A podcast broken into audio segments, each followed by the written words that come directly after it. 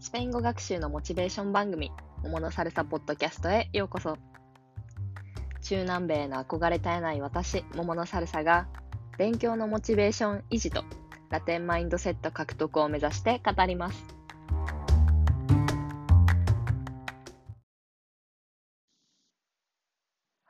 ほら、こんにちは、桃のサルサです。初めてのポッドキャストエピソードを聞いてくれてありがとうございます。早速ですが、今回は私に関する3つのことをお話ししたいと思います。まず1つ目はスペイン語に興味を持ったきっかけ。高校3年生の時に私の家族も実は昔中南米に移民していたっていうことっていう話を聞いた時ことがきっかけです。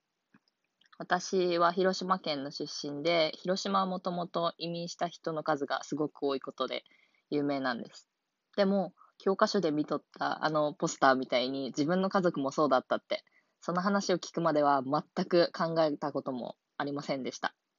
まあ、それでもともと外国にすごく興味もあったので、大学でスペイン語を勉強えー、とすることにしました。そこで2つ目。今、スペイン語を勉強し始めてから6年目に入ったところです。といっても、モチベーションの波とかもすごくあって、毎日勉強している時期もあれば、1週間以上全く何も手をつけないことも全然多々ありました。6年経って、まあ、言ってることもそれなりには理解できるようになって、自分がどこをもっと、どこ、何をもっと勉強したいかとか、やる気が出ない時でもこれだけはやっとこうかとか、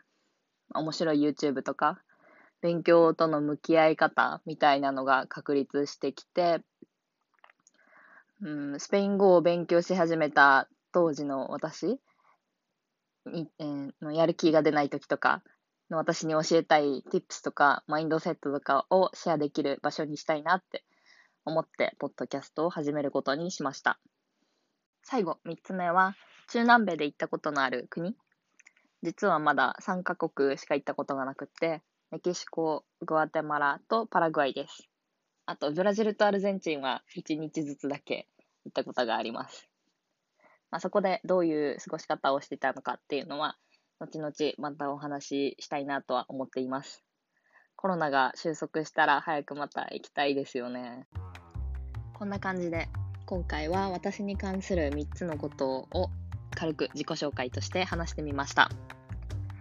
長く話すのって思ったより難しいかもしれない。次回より良い内容で戻ってきますのでお聞き逃しなく。では。